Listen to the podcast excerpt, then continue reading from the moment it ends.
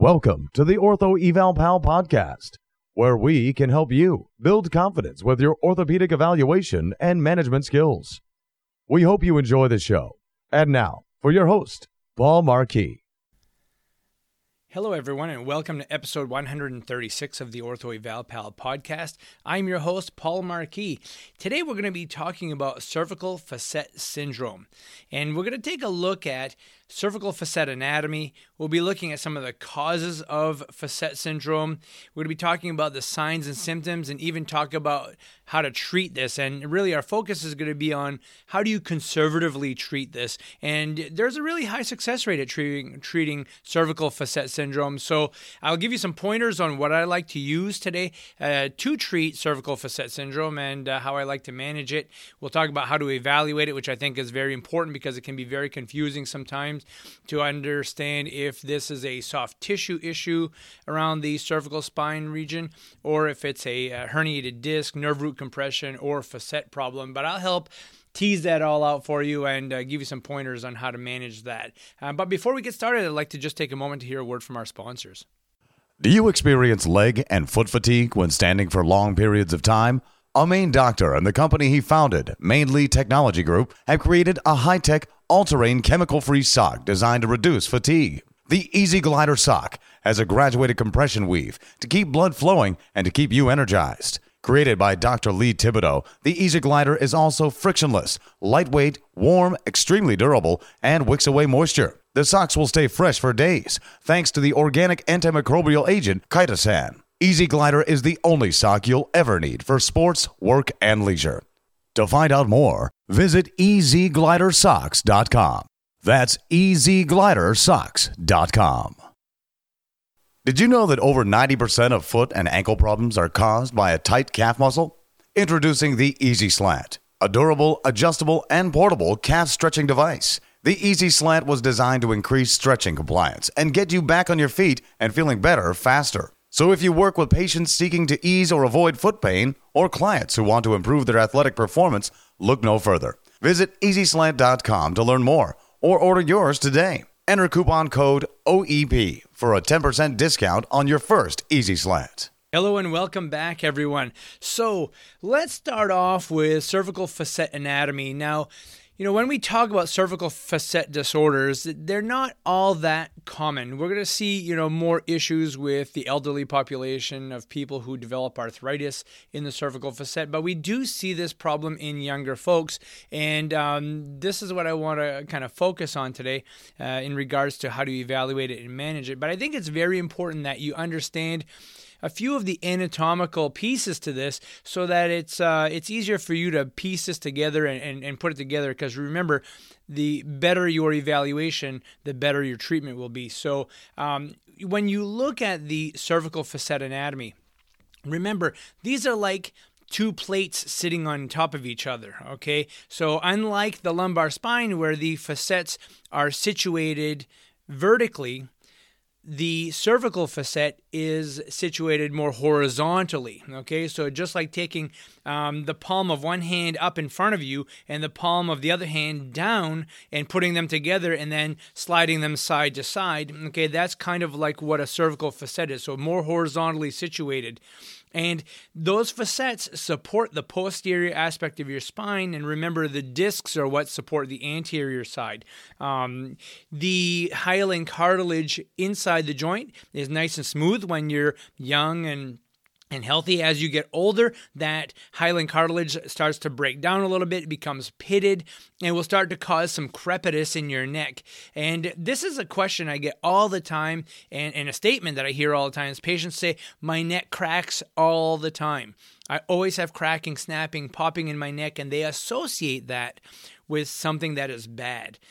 And I always explain to them that the neck by nature is very noisy, okay, just because of the orientation of those facets and our posture and how we hold our necks. So they are noisy by nature. And if they're noisy and not painful, we don't really worry about that too much.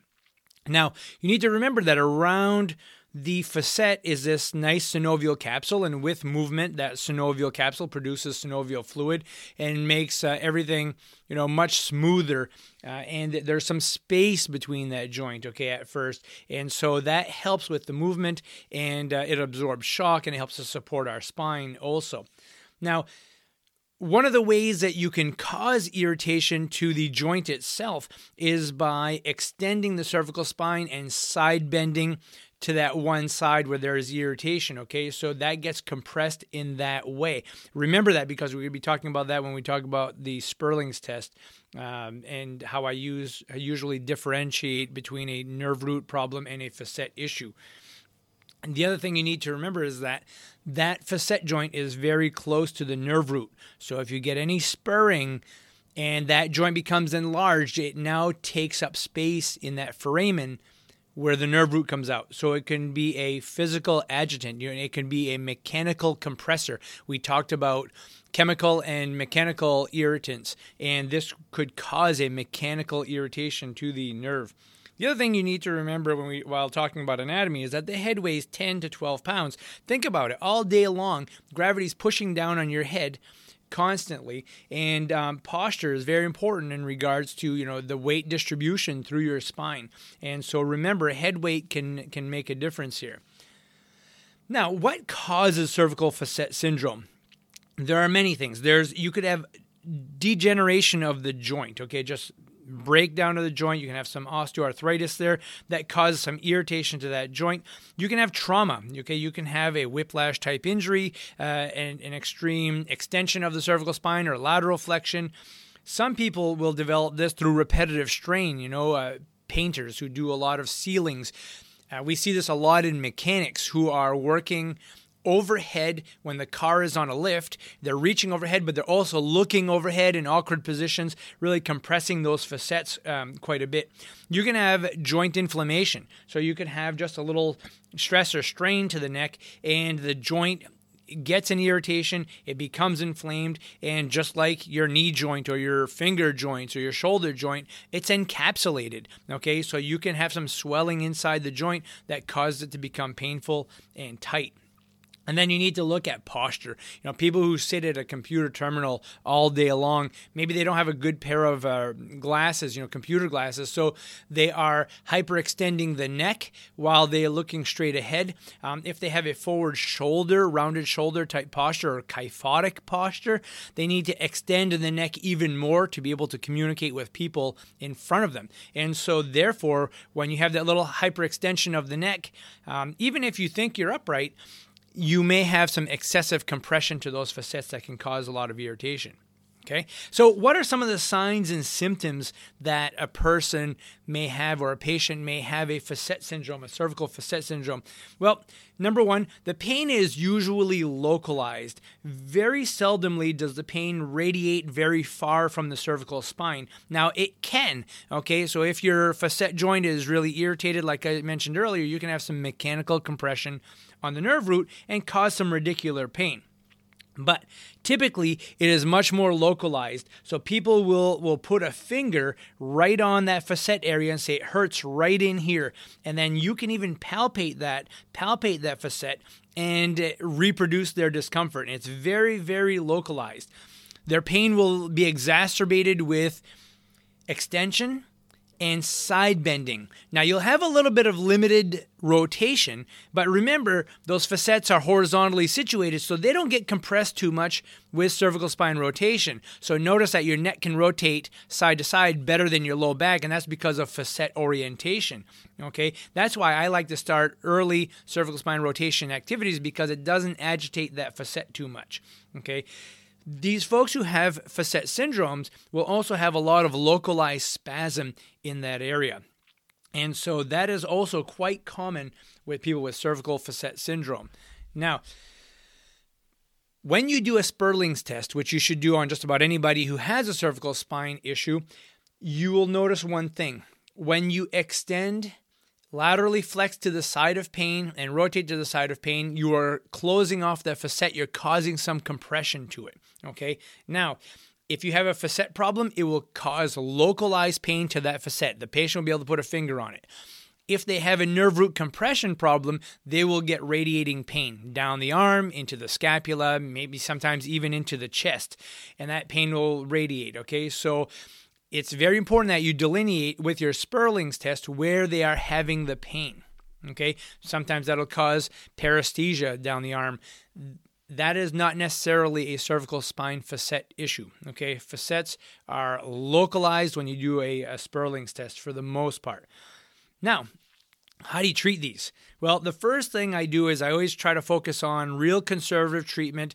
These are oftentimes very, very inflamed. That inflammation causes pain. That pain causes spasm, which causes a loss of range of motion. So I always think during my evaluation, what caused this? Okay, what was the onset and when did this come on?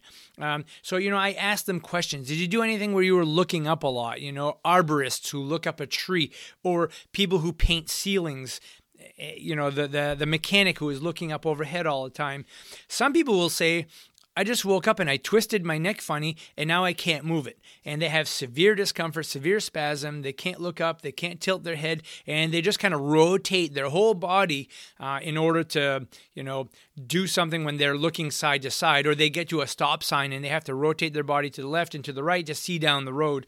That's very common with a facet syndrome. Now, I always check out their ergonomics, um, especially if they're working. What kind of situation are they in? What kind of neck position are they in? So, I really like to get out there and do ergonomic exams um, just to see if there's some sort of repetitive compression that is causing this to get irritated all the time. So, I look for that little neck hyperextension type of position.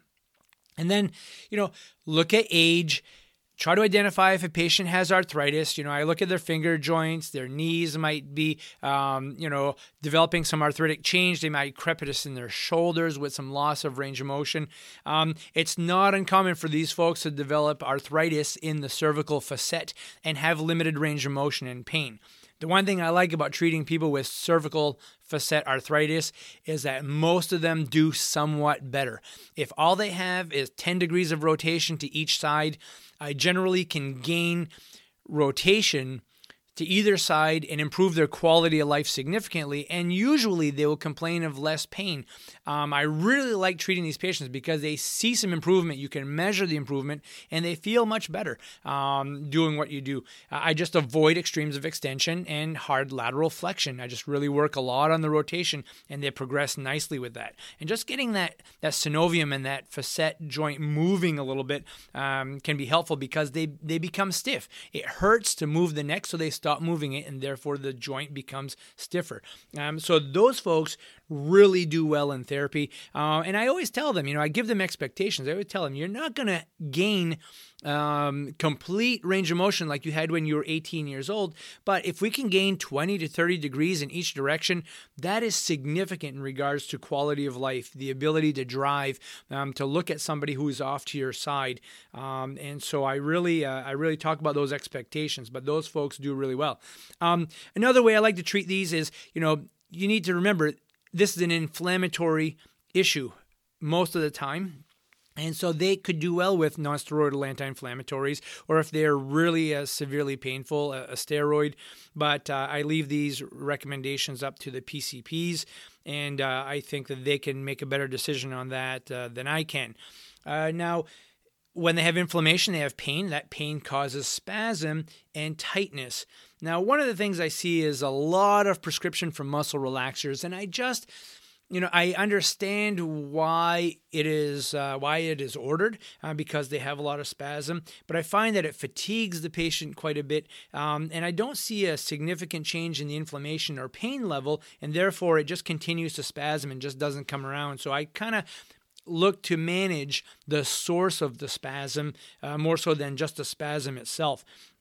And then the other thing I like to do is, uh, you know, some soft tissue modalities. I'll talk a little bit about how I like to treat um, cervical facet syndrome. And you know, uh, we just did a podcast recently about soft tissue modalities, and this is a situation where I really like to use modalities. I like to use moist heat. I like to use interferential current as long as there are no contraindications because it just decreases their pain. Now, remember, if you can decrease their pain, those muscles will relax better.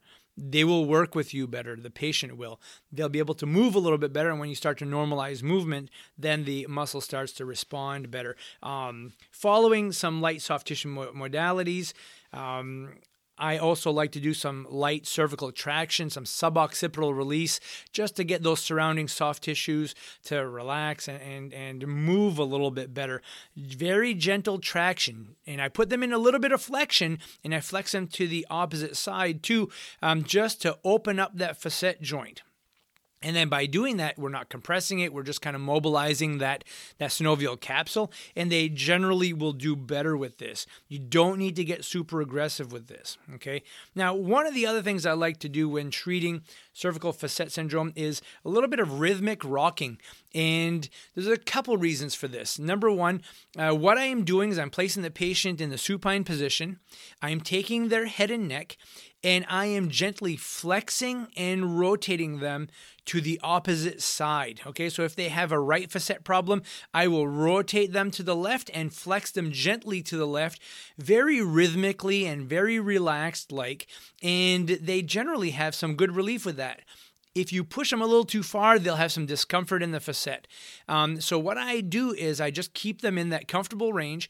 The rhythmic rocking helps to and, and, and uh, those of you who specialize in um, treating patients uh, neurologically with you know strokes or spas- spasticity and things of that sort which i am not a, a, specialist in but have learned a lot when i was on my clinicals learning neuro um, that rhythmic rocking can really help to decrease muscle tone and get a patient to relax well okay? So i do this rhythmic rocking and so i'll go off to the left if the problem's on the right and then i'll kind of work my way into flexion a little bit and what i'll do is i'll do a video of this for you folks and put it on youtube and uh, that and put a link into the show notes so that you you can click on that and I can show you uh, how I like to do this. And I will keep going and working my way over toward the right side until I get to the point where they feel a little bit of a catch in that facet, and then I'll work my way back. And I just don't want to keep irritating it, but I want to keep opening it and moving it and mobilizing it nice and gently. So that is something I really like to do. The next thing I like to do is I like to really start with light cervical spine rotation. I always flex the spine a little bit so the facet isn't closed, and I do very gentle rotation. Remember, the facets don't get compressed too hard like that, um, and that motion to mobilize the synovium really helps to, to get things moving and um, allow them to have less pain. And then um, I also like to do deep cervical spine flexion exercises, and this I can put a video into. I don't have one yet, so I'm going to work on it and show you what I like to do. Um, you know, if the sternocleidomastoid muscle starts to overpower the deep cervical spine flexors, what happens is it will cause your head to tilt back and to and it will cause your cervical spine to become hyperextended. Then your facets get irritated some more. So what we try to do is shut off those sternocleidomastoid muscles and work on the deep cervical spine flexors, and that will, by nature, put your head over your shoulders a little bit better, but also open up the foramen in the neck and take pressure off of the facets because they will be opening because you'll be going into relative flexion of the cervical spine. Um, so I like to do that also. Now, don't forget, uh, when I have people with cervical spine issues, I always work on a postural program. So I work on um, periscapular strengthening, scapular retraction type activities, pectoral flexibility, um, especially pec minor. And I will add a video of these exercises uh, that I like to do also in the show notes uh, of this uh, of this podcast. And um, so I, I, it's a really a comprehensive program. We start with some modalities. We we use some of the tools in our tool chest, and then we get into a functional program and a postural program. Ultimately, working on optimizing the range of motion of the cervical spine, and uh, we do fairly well with this. Now, let's say that people don't do well with you know the conservative course, and they're still having a significant amount of pain. You know, diagnostic imaging um, could be helpful at this point. Uh, we generally don't need to start with diagnostic imaging because facet syndromes, in my opinion, are very easy to identify clinically. So make sure that you do a good clinical exam. And then if you don't you know succeed with your treatment program conservatively, then get your X-rays. Um, and flexion and extension X-rays can be helpful to see if there's any instability, and uh, then uh, maybe even an MRI of the cervical spine. These folks can also uh, consider uh, having interventional injections uh, into the uh, facets or in the surrounding area to help with that facet discomfort that they're getting, and uh, folks can uh, do well with that also. Very seldomly do people with facet syndrome need to undergo surgery. Um, so try to treat it conservatively and see how you make out. if you need to, get two injections. but again, like I said, I don't see that very often. Um, generally, we do well conservatively. So that uh, will conclude our show on cervical facet syndrome. I hope you enjoyed uh, the content and the information. If you have any questions, get in touch with me. Those links are in the show notes. Please send me your questions if you have an orthopedic uh, diagnosis you'd like me to talk about on the show. I'd be more than happy to bring that up. And uh, please give us a rating and review wherever you listen to your podcast. And um, check out our YouTube channel. I'm uh, constantly uploading videos uh, about how to treat, how to manage, and how to evaluate orthopedic issues. And remember, keep learning, be confident, and uh, help others. So, folks, I hope you have a great day. Take care. We hope you've enjoyed the show. For some more awesome content, go to orthoevalpal.com. Can't wait to see you there.